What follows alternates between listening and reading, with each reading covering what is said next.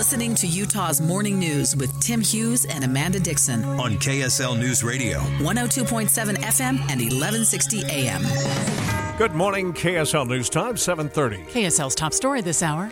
Getting more teachers into Utah classrooms is a priority for lawmakers, school districts, and parents. But there is debate over the process of who should be allowed to teach. KSL News Radio's Peter Johnston begins our live team coverage Eye on the Hill 2024. Peter? Amanda, I'm currently looking at a map that shows where teacher shortages are most severe nationwide. And according to the study, Utah is second place, which is 44.2 teachers for every thousand students. So, what's the solution? Here in Utah, Representative Norm Thurston wants to get rid of the assessment that checks how well a teacher can manage a class. His bill already has critics like Utah Education Association President Renee Pinkney, who tells the Salt Lake Tribune this bill is a bad idea that could bring unqualified teachers to schools.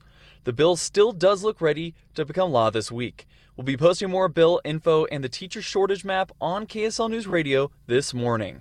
Reporting live from the state capitol, Peter Johnston, KSL News Radio. A bill dealing with waterwise landscaping is close to reaching the governor's desk.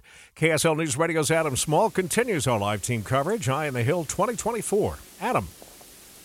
Tim, the bill would set up an incentive program specifically for developers of new housing who choose not, or uh, excuse me, to choose to use water-wise turf or other alternatives to save irrigation water. Department Natural Resources Executive Director Joel Ferry says doing programs like this makes a lot more sense in terms of conserving water. It's less disruptive, saves a lot of money, saves a lot of time, saves a lot of effort, and is a better way to perform these tasks.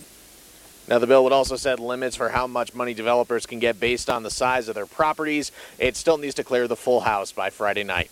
Live, Adam Small, KSL News Radio.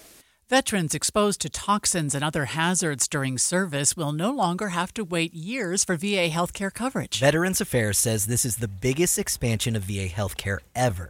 Terrence Hayes, the VA's press secretary and a veteran of the war in Iraq, explains. It impacts veterans of the Vietnam War of the Gulf War, Afghanistan, again, Iraq, and all those global war on terror conflicts to, to come into our system and get the care that they have earned. The PACT Act had veterans waiting to be eligible for the plan for up to eight years, but the Biden administration eliminated that.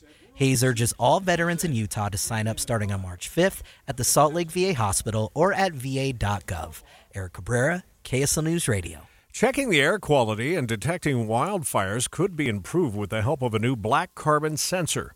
KSL News Radio's Heather Peterson has more on a new U of U study. Black carbon is produced by diesel exhaust and wood smoke. Dr. Daniel Mendoza, who worked on the study, says the new units they tested are more portable and affordable, but just as accurate as the older equipment. We can now use this smaller uh, piece of equipment, which is now more readily available. So communities can purchase it, can place it in in an area of concern, for example, let's say a school, a rec center, a senior center, or a park. Dr. Mendoza said this could alert the most vulnerable populations more quickly when the air quality is poor and smoke is in the air. Heather Peterson, KSL News Radio.